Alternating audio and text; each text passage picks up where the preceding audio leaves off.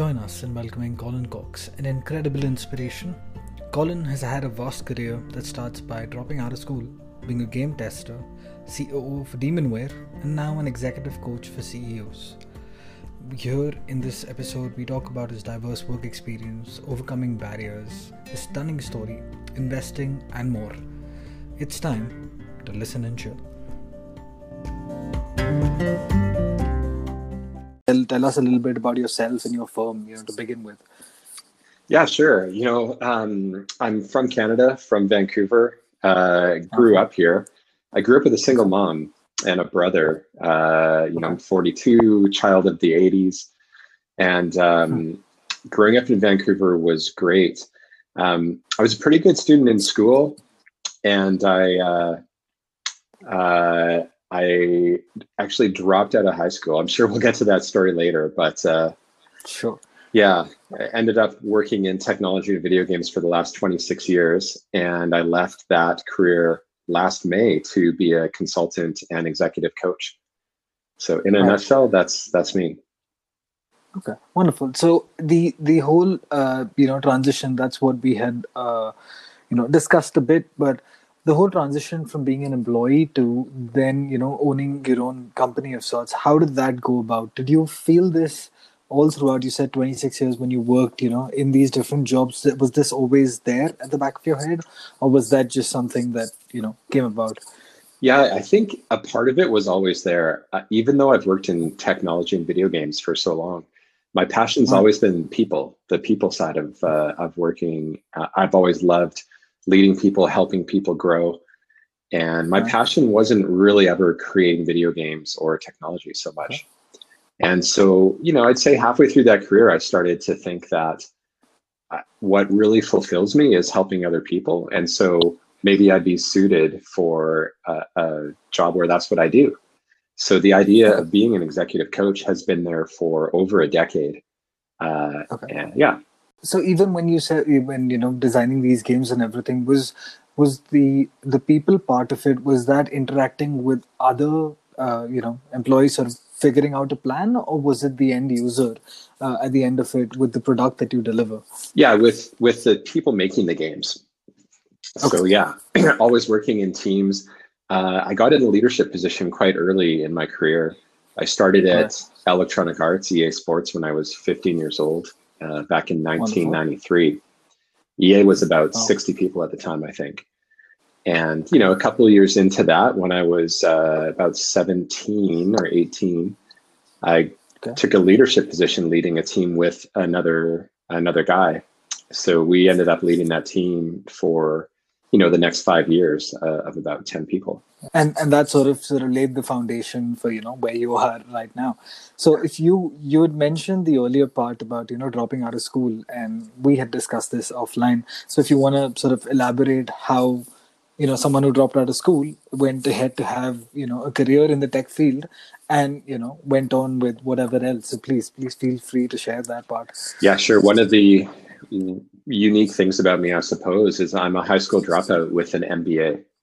And the way that happened, you know, I was, I, I liked school actually. Uh, I was a great student, particularly through elementary and into high school. Um, but one of my passions was ice hockey, playing ice hockey, and I loved it. And when I was 15 years old, I tore my knee ligaments, my ACL and my MCL. I couldn't play hockey for a period of time there.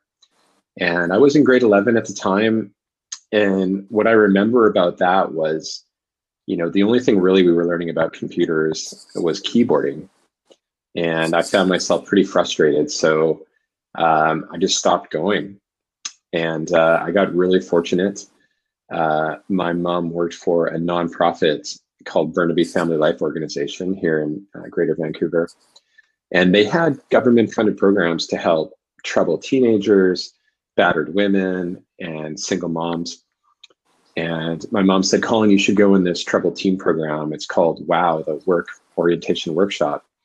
And they'll teach you oh. how to do an interview, they'll teach you how to write a resume, and they'll help you find work placement where you'll go work somewhere for five weeks, you'll get work experience, and this government funded program will pay you, and the company you're working for gets free labor.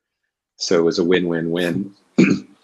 And I said, sure. So I went in that program and instantly I felt like, wow, this wasn't my peer group. You know, I was in there with 15 year old gang members, uh, drug dealers, and I thought, you know, I'm I'm a good student who got depressed because I can't play hockey. Uh, fortunately, I put on the application form for that program uh, under hobbies. I put video games, and the coordinator, uh, her name was Linda, wonderful woman. She came up to me and said, "Colin, we we had someone prior in this program go do their work experience at Electronic Arts as a tester. Would you want to go explore that?" And I mm-hmm. said, "Yeah, of course I would. This this is the intersection of my passions: technology, video games, and sports." So I was really fortunate, and I went to EA, spent my five weeks there testing. I think FIFA Soccer for Sega CD was the first game I ever worked on there back in 1993. and um, I was supposed to leave that program. I left after the five weeks. I was supposed to go back, finish uh, grade 11, and instead I went back to EA uh, and ended up staying there for the next seven years, uh, just about. So that was uh, life changing for me and just a wonderful program, wonderful coordinators that really cared. Uh, and I certainly had a lot of luck there as well. So we do have Linda to thank for this, yeah. and also the fact that I think I think this also helped shape a lot of organizations accordingly. Uh, because I'd spoken to a friend who works at Amazon, and they mentioned the same that they, they don't look just for the traditional, you know, that someone has to have this degree of sorts. They're looking more at you know what they what else they're bringing to the table. So that that approach is you know it's, it's a good step forward which you know hopefully you know there'll be more folks like you you know who who are gaining it through the work experience. Because as much as you can study this whatever you do in the work field is completely different yeah. you know or at least builds up in a much faster rate. So, yeah and you know you know what else i'd say about that experience? When i when i went back to interview after i'd done the five weeks to rejoin i had to interview and, you know, I was known a little bit there, but I'd only spent five weeks. When I did the interview to be a, a tester, uh, I bombed. You know, they had a they had a, a videotape of some bugs in the game, and they asked you during the interview to, you know, see what you could pick out. And I completely blanked and bombed and didn't get a single one. and they still hired oh, me. Wow. They still took a punt on me. So um, you know, and then I had some wonderful feedback in. I had a reputation for being a, a really great uh, tester. So I don't know what that says about interviews. You know, it wasn't uh, the total predictor of of uh, success. That's that's good. Yeah, for a lot of people, that is the sort of you know only factor to get a job. So yeah, this is good. Wonderful. And and you said you said this was the the first bug that they showed. They showed you a, a clip of sorts. Was that also FIFA, or was that something else? Entirely? I think NBA was one of them. It was a it was a collection of a few different games. I, I remember one of the bugs. Oh, okay.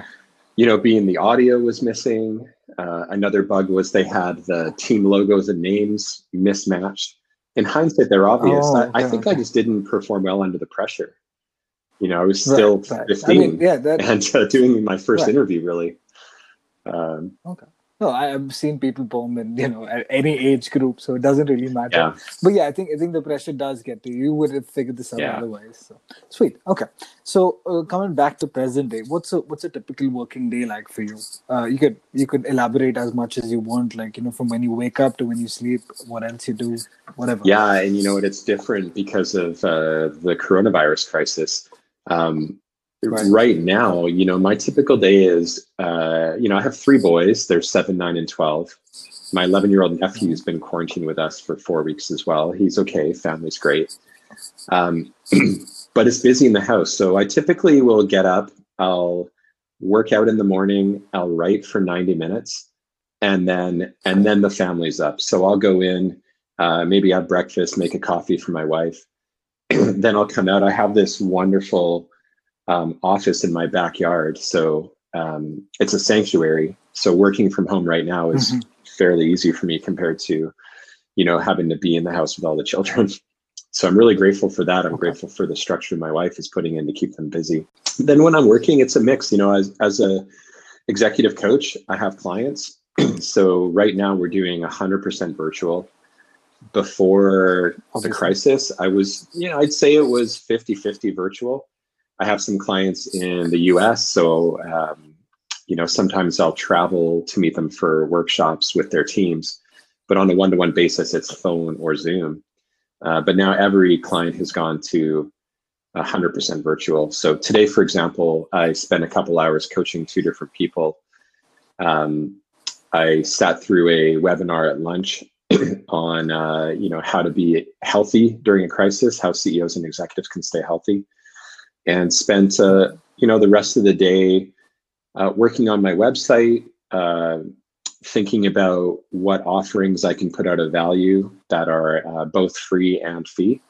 So basically, marketing, taking advantage of the quiet time. Or are there are there different types of uh, seminars you organize, or is that just one sort of? Yeah, well, you know, that's that? when I attended, um, and that was just for my own development. Okay. I'm obviously interested in what CEOs and executives can do to stay healthy. So that was great. And th- there's such a flood of wonderful free resources right now for people to take advantage of. Uh, just about everywhere you look, someone's offering something out there to be helpful during the crisis. Um, I ran one last week on Tuesday for one of my clients. Uh, they had 100 managers, um, over 100 managers across Canada join and attend this webinar I ran on leading highly productive virtual teams.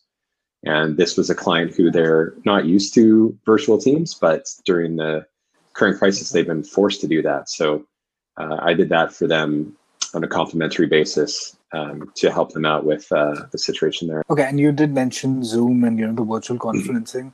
what other than the virtual conferencing, what are the other tools you say would use in your regular day to day? You also mentioned you designed the website, so if you could just brief us on the different apps, uh, systems of sorts you use. Yeah, and, and, do you mean sort of from a small business perspective, like Colin, what are the what are the tools sure. you use as a solo yes. consultant?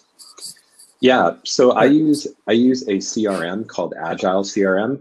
It's very basic. I just nice. use that to store contacts. So who are who are the buyers and recommenders uh, for the okay. products and services I offer?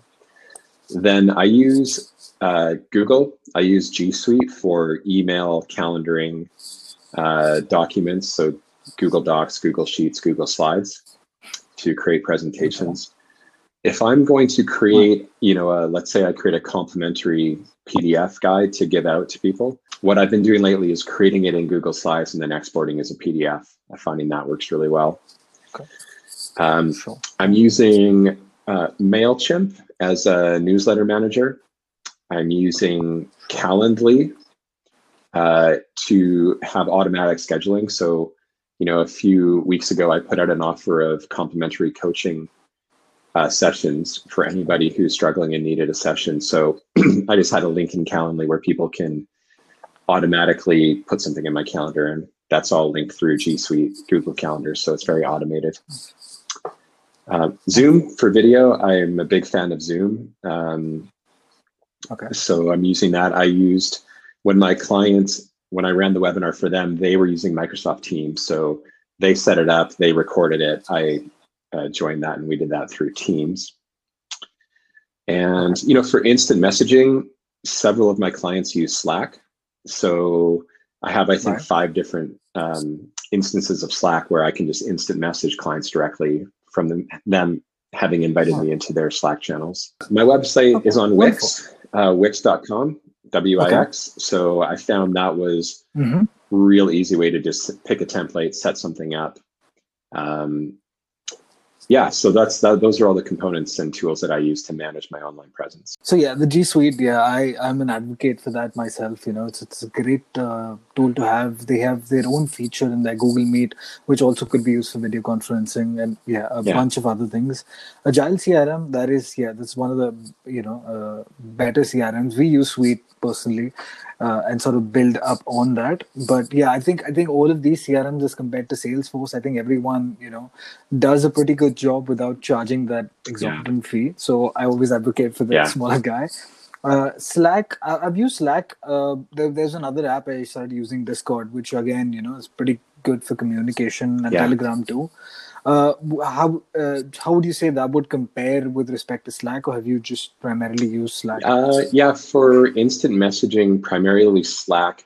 I've heard of Discord. I know Discord okay. is really popular with online right. gamers who want to have a, a, channel of communication open. So I think that's uh, super interesting right now for people who aren't necessarily gamers but want an option.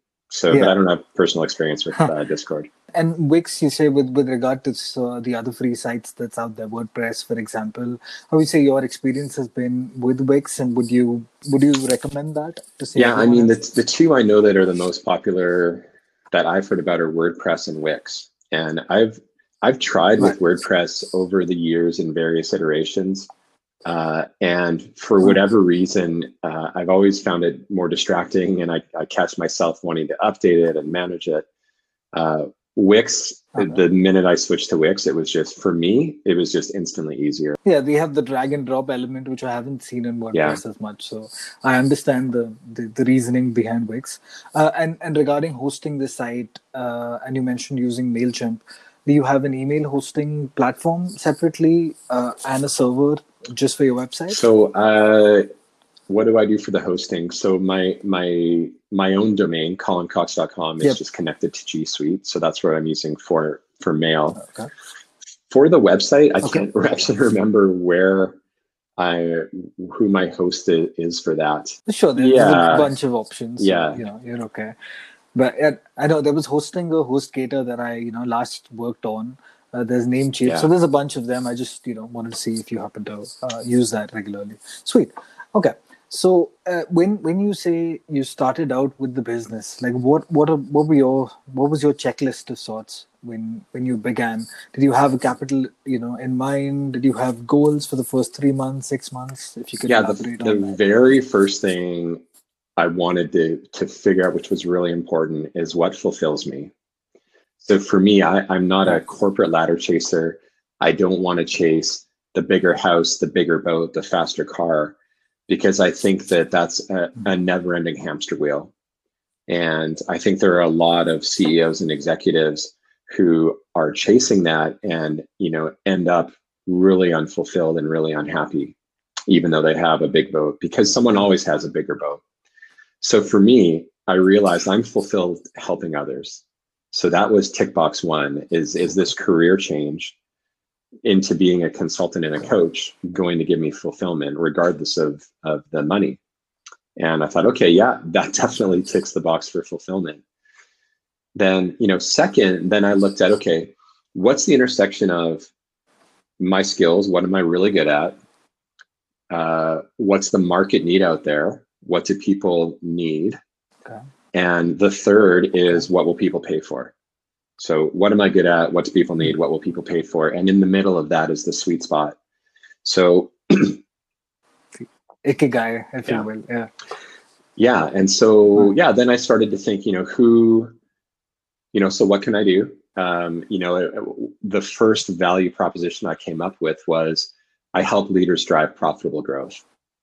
Uh, and you know, I still say that in some circles, but I what I've realized is some people aren't after growth. And so it's a little bit limiting for me to just focus on helping leaders drive profitable growth. Um, but picking a value proposition, right? What can I do that will help people? And, and I thought about it in terms of results, not activities. So helping a leader drive profitable growth as a result. You know, I run workshops is not a value proposition, for example. So I would encourage anyone listening, think about the result. What's the value to the people that you're providing a service to, your ideal client. And that's what your value proposition is. It's okay. not what you do. So that was another thing I wanted to highlight on. Whenever you have a product in the market, as you mentioned, you know, something that you know will bring value to people, it it does take a lot to convince a new new new client to come on board, to educate them of sorts of the product you offer.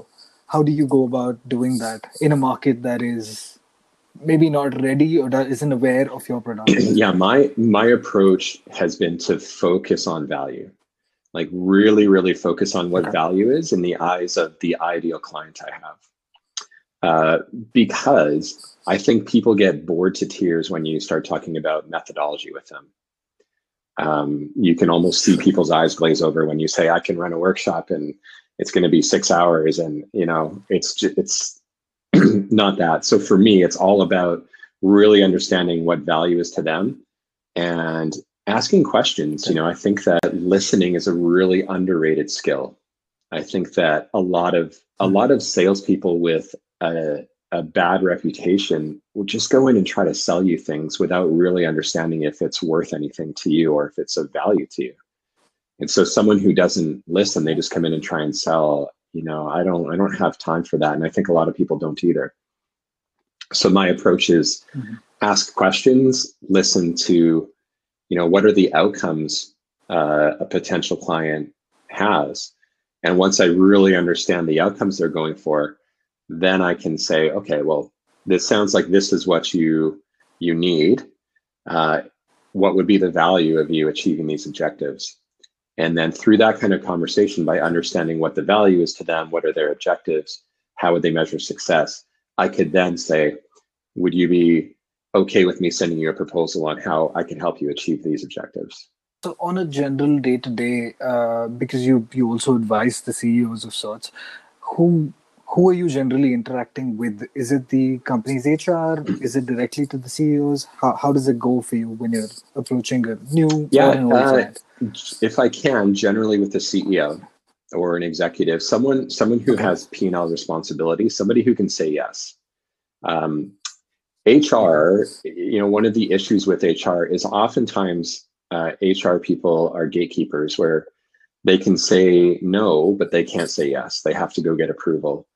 So for me, if I have an opportunity to speak to the real buyer, the person who signs the checks, makes the decision, and have the conversation with them about what's the business value, that's that's ideal. So in in regards to that, because you're primarily dealing with with the you know the actual buyer, have you faced uh, you know like change management barriers? That's what they uh, talk about, where there would be people sort of resistant to change but you know you you you're on board you're working with the company but in the company there might be people who are unwilling to change have you faced that if you want to yeah i i don't that? know if i've run into that too much i'd say i mean there's there's often resistance okay. you know one of the approaches i would i would take is if if i was unable to influence because you know somebody was getting in the way of the objectives and they're just being resistant to change without without you know if they understand why and how it affects them and what's in it for them and they still won't change they're just torturing or uh,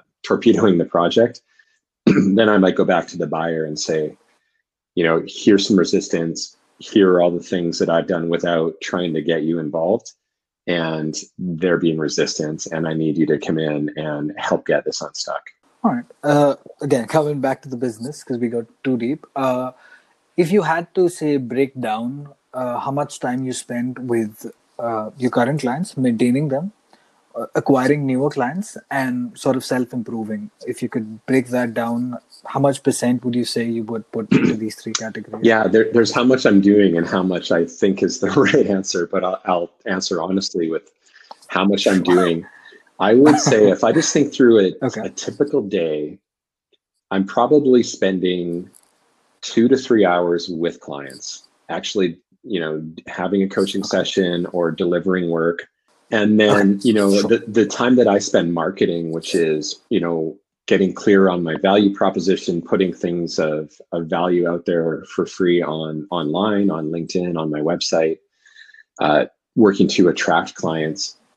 Um, lately with the coronavirus crisis i've been spending a significant amount of time doing that. Before that i'd say it was probably an hour a day max to be honest. And I, and I think it needs to be much higher than that. And and sort of on yourself on self you know improvement and maybe different aspects. It doesn't have to be related to business.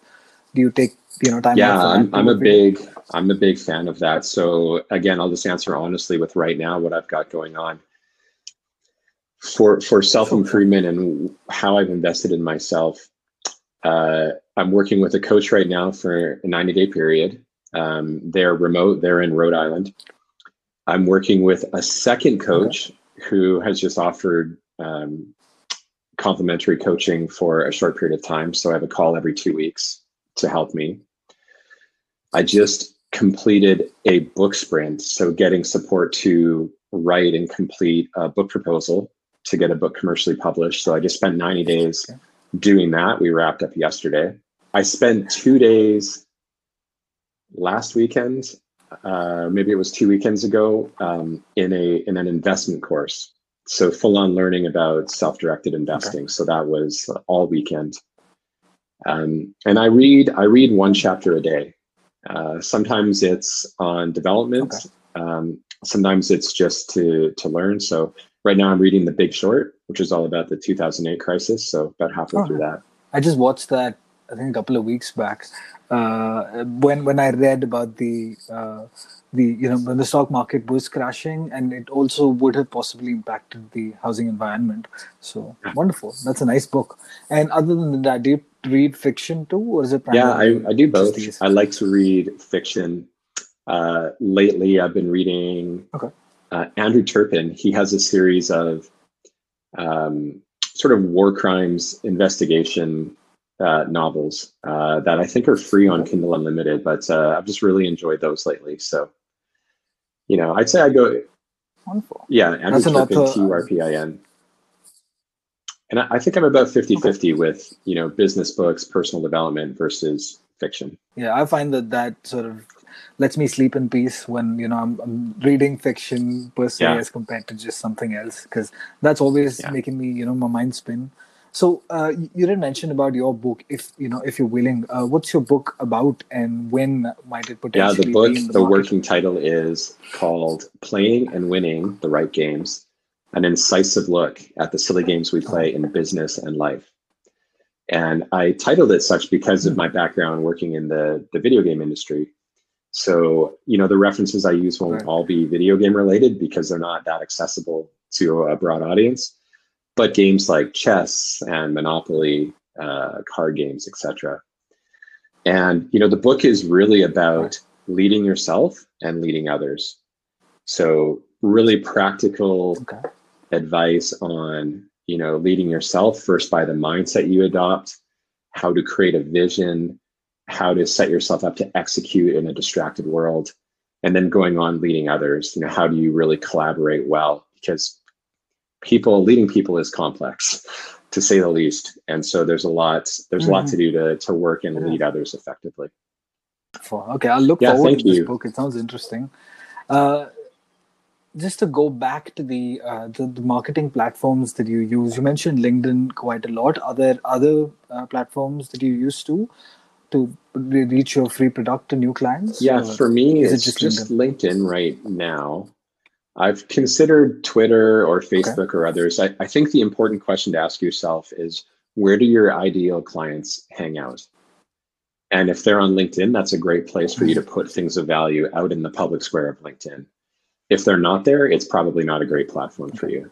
So, uh, was there, when you started the business, did you happen to notice a lot of competition for you uh, in this field? Yeah, there, there is a lot of competition, but the mindset I choose to take is abundance mentality versus scarcity mentality.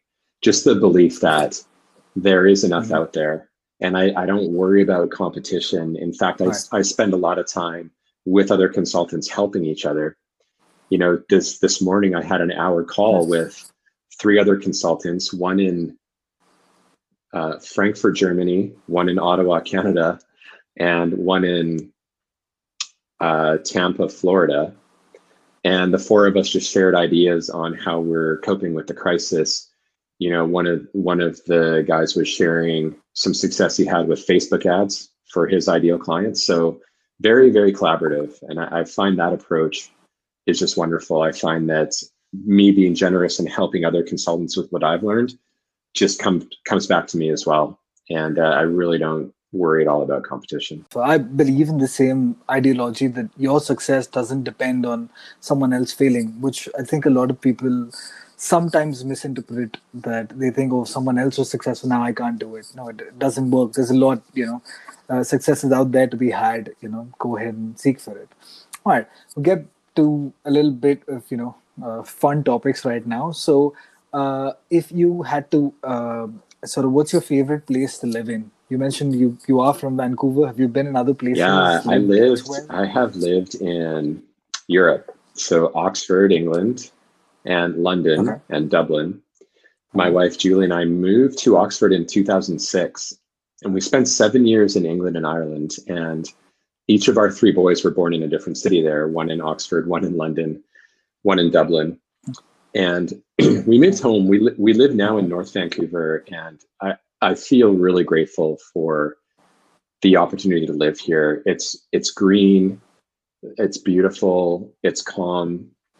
Uh, it's just wonderful. I really enjoyed my time in Europe. Um, but I think that being back in North Van was absolutely the right thing for our family. So, uh, if you had to Yeah. pick, you say Vancouver is your favorite, right?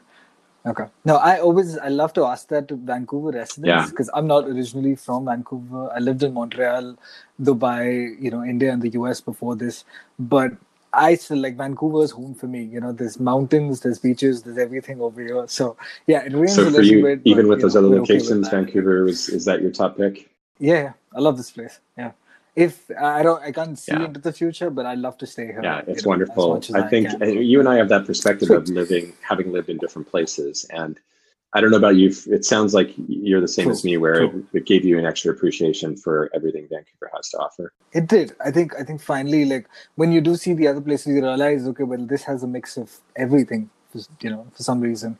So, uh, anyhow, that's that. That was just uh, you know off the topic. So, if you have, um, say, some, you know, what's the coming back to business again because I like to switch. Uh, what's the longest day that you have worked? Has it been multiple days where you haven't slept? Yeah, Or back back at what's your EA record? in the, in the 1990s, you know, um, Okay. I was young. I was a teenager, right? And so the longest day I worked, I remember it very vividly. It was Thanksgiving weekend, the year that the original PlayStation game console came out. And I went into the EA Wow. building on Thursday morning of that Thanksgiving weekend, and I left it Tuesday afternoon. Mhm. And I don't know how many hours that was. And I was not the only one that did that. But Right. you know, we back then when you shipped a video game, it went out on PlayStation on a CD. There's no patches. There's no way to update it after. You had to you had to make sure it was good to go. And if I remember right, on that Thursday morning, you know, we had to ship that game to go to mastering to get printed uh, or burned on the CDs on the, the Tuesday when it was that Thursday, a few days before, we we still didn't have memory uh, saving to memory cards working. So that original PlayStation, you had to save your game to a, a separate memory card you put in the console. And we, because the PlayStation One was a new Right, console, right. we'd never had saving working before, and the game had to go and get finalized in four days. So it was a major crunch weekend. Myself and many others Wow. did that same thing. I, I remember on the Sunday or the Monday, you know, our our uh, team manager took a few of us to local grocery store and we loaded up and created a Thanksgiving dinner in the office for everybody. Um, but that was the longest shift I've ever worked. Wow. Did anyone get any yeah, sleep that were. weekend? I, I had a nap on the reception couch once. That was my sleep for the weekend. okay. Um, you know, the manager did Wow. uh, rented, you know, hired out one or two hotel rooms across the street, and people had shifts to go have a shower, have a nap in the hotel room across the street. Um, I didn't take them up on that, but uh, it was certainly appreciated. That definitely sounds interesting. So, uh, you know, in regards to the career, like, you know, as a whole, what would you say was when you felt the lowest, like your worst ebb of sorts? Oh wow, I've had lows for sure. I think, I think the one where I felt lowest Right. really was probably in Demonware, which is the last company I, I worked at. I spent the last seven years Okay. as the chief operating officer for Right. Demonware, Right. and you know, I would say I was a, a glass half full Canadian, typically very optimistic. And as part of that, I was a people Mm-hmm. pleaser and always wanted to make people happy. And running Demonware with uh, with John, my partner there, who's the studio head, we both were kind of like that and wanted to make people happy. And when you're running a, a, a company with 200 people in it, there are times where you cannot make everybody happy. And so, you know, my lowest Mhm. points during there were times when, you know, I was being indecisive and not giving people the leadership and direction they needed because I was holding back because I didn't want to make half of the group unhappy. So, you know, there's some low points in there. Mm-hmm. Uh, I think, you know, I also think back when I left EA after seven years, I left right in the middle of the dot com bubble. So, seven years, dream job at EA. I left and went to a startup, and after a few months, they couldn't pay us and shut down. And I was laid off for the first time in my career. Okay. And you know, I went back and I, I tried to go back to EA and couldn't do that, and I tried to get other tech jobs and couldn't do that. So you know, I ended up taking a year off okay. basically, and just focusing on myself. I focused on okay. exercising, on development and reading, on building better relationships. And I, I remember during that time, I, I felt I felt so good. I felt that if anybody has an opportunity mm-hmm. to not work for a period of time and just have that time for yourself, uh, it was wonderful. And you know what ended up happening after that year was nearly up. I was really needed some money at that point, and a friend of mine ran a carpet cleaning business, and um, I talked with him, and he said, "Well, you know, do you want a job cleaning carpets?" And I really didn't, but I said, "Yeah, I'm going to do that, and I'm going to do the best job I can doing it." So I was I was a carpet cleaner in early 2002. And you know, 10 years later in 2012, I took the job as COO of Demonware. So carpet cleaning to COO in 10 years um, was a pretty cool story. All right. Well, is that is that line mentioned in your book? Because that's that's yeah. I don't I don't have that story, story in right the there. book proposal. Uh, I might I might add that in. Maybe somewhere down the line. Wonderful. Okay. So thank you again for sharing that. So so the yin to the yang. What was your best experience, you know, so far? Like one day that you crystal clear remember, like the day that sort of, you know, you were like, this is why I started the business. This is why I am who I am. Yeah, what I, what I find, you know, fulfills me is when when I can have an impact. And as as a as an executive coach, you don't and shouldn't uh, always see the change in a coaching session. So sometimes what will happen is a client will have a really good transformational moment separately. And so those are the those are the times that I really feel fulfilled is when a client comes back and says, "Hey, you know, we did this thing we talked about and it's had this amazing transformational impact and thank you so much." Um, that's what's great. I, I got a testimonial from a client earlier today um, who uh, I did a workshop for their 50 person department on productivity. And they wrote back that, you know, I've implemented the things and it's made such a massive difference. I have such a lower amount of anxiety now than I had before. Thank you so much. So hearing those kinds of things are really what fulfills me and reminds me of why I'm doing what I'm doing. Yeah, testimonials do help uh, with that, especially if it's so heartfelt. I'm glad. I'm glad. Wonderful. Okay, so uh, say you know what other tips would you give to someone sort of starting a new uh, if you will in canada since we're talking on, on starting a business in bc yeah on starting a business the mindset because you worked as an employee to then being a ceo of a company to then managing your own company so how that changed you know just whatever you want to yeah i think would like to share one tip uh, so a few things come to mind one is be confident be confident in yourself because Right. People can sense when you're not. And it, it's almost like sharks can smell hmm. one part of blood in a million parts of water. Other people can smell your lack of confidence. And so hmm. if you're if you're starting something out, hmm. um, you know, I'll, I think you'll do a you'll do yourself a service to come across as confident but not cocky, right? That you believe in yourself, but that you're not so arrogant that you're mm-hmm. going to tell everybody you're the best thing, right? So being confident, and I, I know that's it can sound trite. It's easy to say that, but how do you actually do it?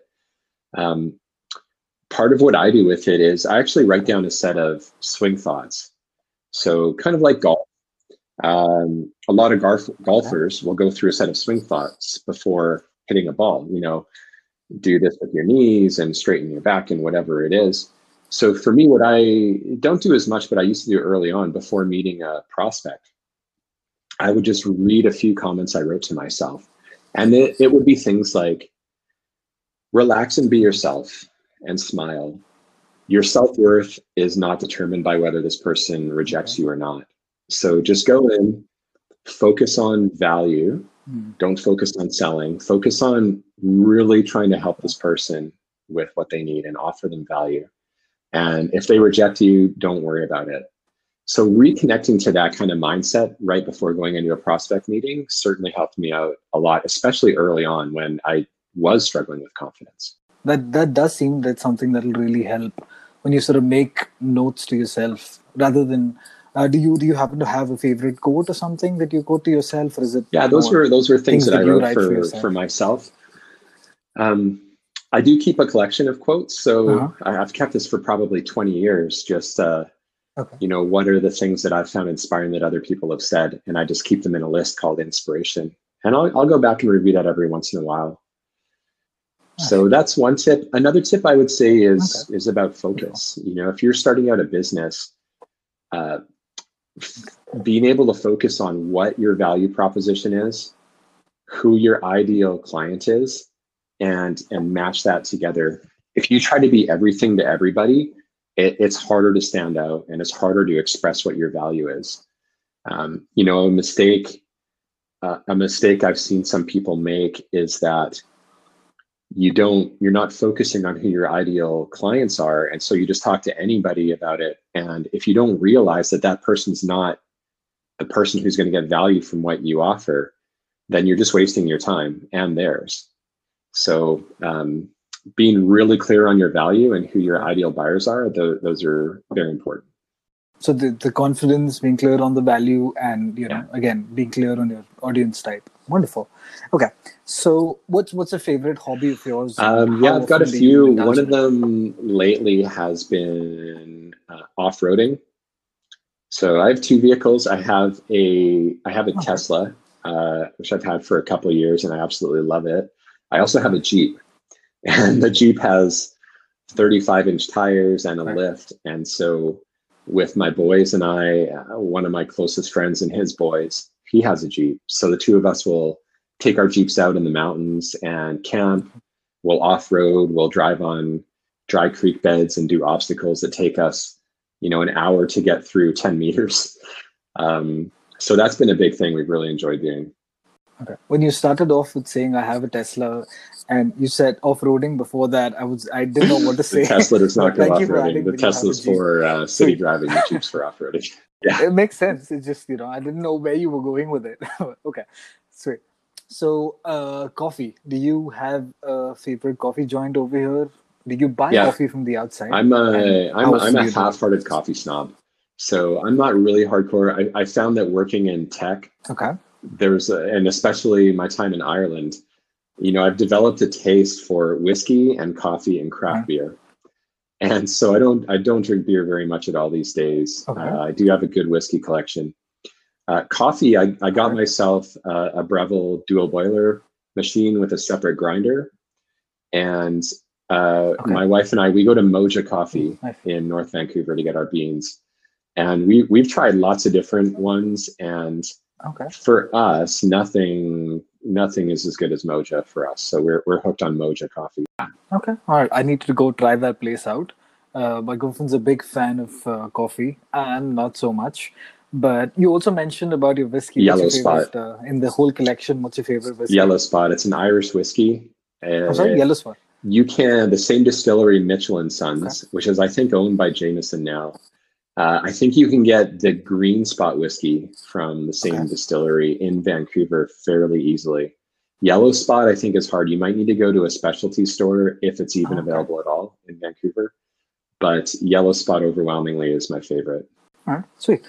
Check that out. And now with the with starting the business, how's your personal and work life balance been? Like, how many hours do you? yeah so my my goal is work. seven and a half hours of sleep per night at least five days a week and i use i use a sleep tracker on my apple watch Okay. called auto sleep love it so i can track i'm getting usually around seven hours for some reason i i tend to wake up before seven and a half anyways i think it's just my natural clock um I lately, since the crisis started, I've been working quite a lot. I've been working some days 10, 12 hours. Um, part of that is my clients are in various states of needing mm-hmm. support through this.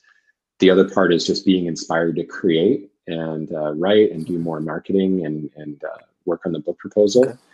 So I found that really inspiring.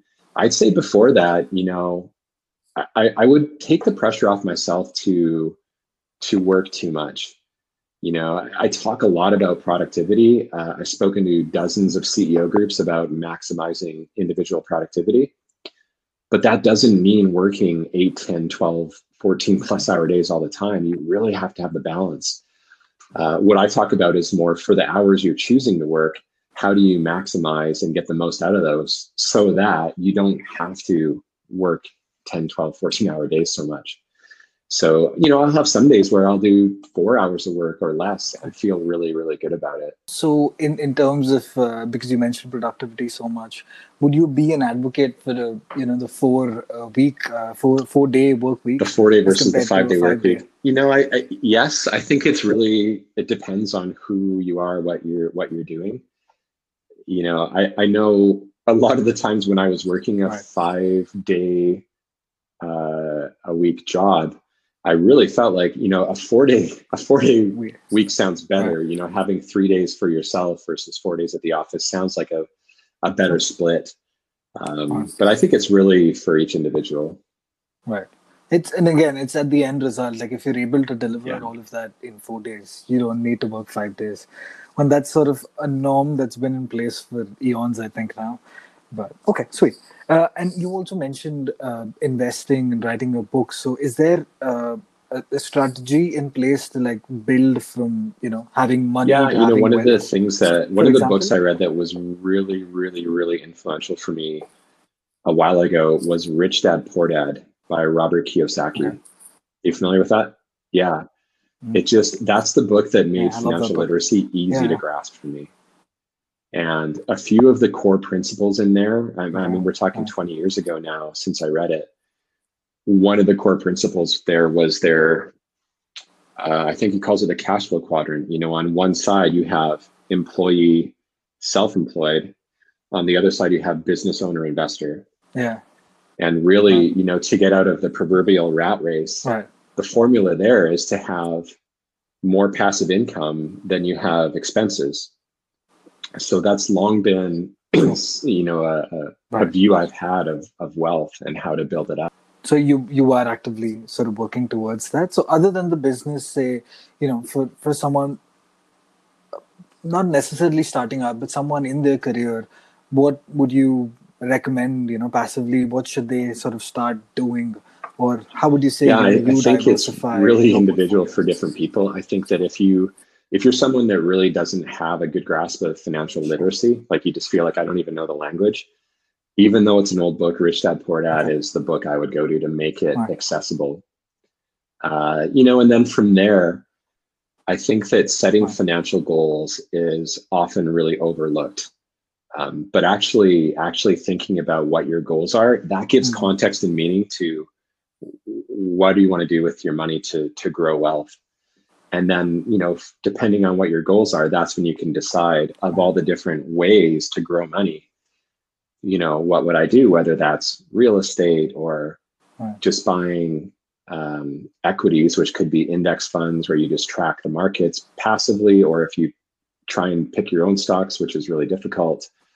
Um, you know and there's all kinds of other things there. Um, but i think it really depends on your goals what you're personally interested in yeah, no, I I completely agree with you. There's there's multiple markets out there, you know, to diversify. The stock market, as you mentioned, real estate is is one good example. Starting your own business, maybe also having a job. You know, there are multiple things that people can do, and I think one of the reasons why so many don't yeah. is because financial literacy isn't taught as is not as highly yeah. regarded as everything else. You know, in schools, for example.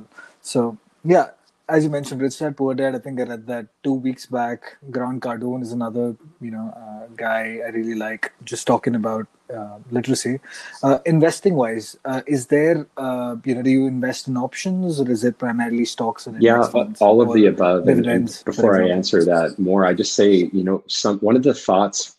It might have been from Rich Dad Poor Dad. It might not have been, but one of the things I learned back then was that your greatest asset is your ability to earn income.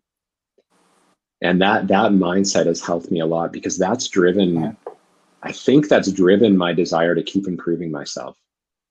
Right? My best asset is my ability to earn income. So what can I do to make myself a better leader, better at work, more valuable to others? I, I think that's been really foundational for me. Um, so yeah, you know, for for me, I play with all the above. Um, I, I, I buy individual equities that are, are companies that I feel good about, and I feel good about the fundamentals. You know you can call that value investing the warren buffett style of investing. You know um, have a few companies that you really understand and care deeply about and invest in them for the long term. Um, you know the, the the the benefit i see of dividend producing equities is that that helps with your cash flow. So if you're following the rich dad poor dad passive income higher than my expenses and i'm out of the proverbial rat race while dividend producing stocks are good passive income on a regular basis. Options, I've played with options as well. I find for Canadians, one of the problems with options, the way I've traded options is selling them. So selling what's called a put, which is basically like you can think about it like selling insurance. Um. You know, if if the price of this stock that you own right. drops this much within this time frame, I'm obligated to buy it from you, and that's mm-hmm. that's selling a put. Um, the Canadian right. government does not allow that type of okay. trading to happen in registered accounts like TFSAs and RRSPs. So you sort of have to choose between do I want the tax benefits of TFSAs and mm-hmm. Versus being able to trade options in that in that manner. So I so I do a little bit of that, but it's not as much as I'd like because of that reason. Thank you so much for sharing all that. Is there anything else, like any other thing that you would like to tell? Yeah, you know, I, I think the overwhelmingly, you know, most valuable thing I could say is is just to believe in yourself. If you're setting out to create a business and to mm-hmm. create something of value to give out to people, really just believe in yourself, and you know, expect setbacks. Uh, the current coronavirus crisis is a major setback for the mm. planet. Mm and the longer any of us spend wallowing about, you know, how it's difficult for us, um, and we sit and try and blame and use it as an excuse, or any setback as an excuse, it's just it's just a waste of time. And so, you know, if you believe in yourself, keep going. You hit a setback, learn from that setback, and keep going. And you know, my boys have done jujitsu for a few years uh, here in North Vancouver, and their jujitsu instructor said this to us uh, in jujitsu, you win or you learn. Mm. And I found that mindset hugely valuable to take in life. You're going to win, or if it doesn't go your way, you learn and you keep going. You win or you learn. I like that. I like that as a tagline yeah. of sorts to have. How do you see like the more the quarantine is in effect, how do you see that affecting people's everyday life once they get back to it? Do you think we'll we'll learn from this, or uh, what I've also seen is a lot of people, you know, have a short-term memory span, and we tend to forget about, you know, something so massive. How do you see that impacting the, you know, the yeah, it's, it's hard general, to predict uh, exactly what the impact is going to be. This is unprecedented. The, the the scale of this, for, you know, in our lifetimes, from a health right. perspective, number one, economic, number two. Uh, I think it is a learning opportunity, a hundred percent, mm-hmm. and and it's it's everyone's choice. Am I going to learn from this and adapt okay. and move on, or am I not? And you know, I'm certainly choosing to treat it as a learning experience. Um, you know, p- much smarter people than me, like Ray Dalio, um, Stoics like Seneca, Marcus Aurelius, they all talk about, uh, you know, things happen in cycles, okay. and crises are going to happen. And so, you know, if you go mm-hmm. through life with a mindset that you know let's just hope crises never happen because they're terrible and we don't want to deal with them i think you're going to find you're going to be really disappointed because if you just look at recent history right dot com bubble 9-11 2008 downturn um, and this that's in the last 20 years. So you know taking a mindset that crises are still going to continue to happen and the better you can learn from them and be prepared for them you know, the the better you can get through them and set yourself up for success on the other side. You just mentioned Ray Dalio. There was this uh, economic machine video of his that I'd seen on YouTube, which really, you know, like sort of explains in cycles how the economy works in general. And for me, it was, you know, pretty eye opening when I did see it. So thank you for, you know, mentioning him. So Yeah. for listeners, It- you know, it's wonderful are how the economic machine just that works. would be a good video to watch.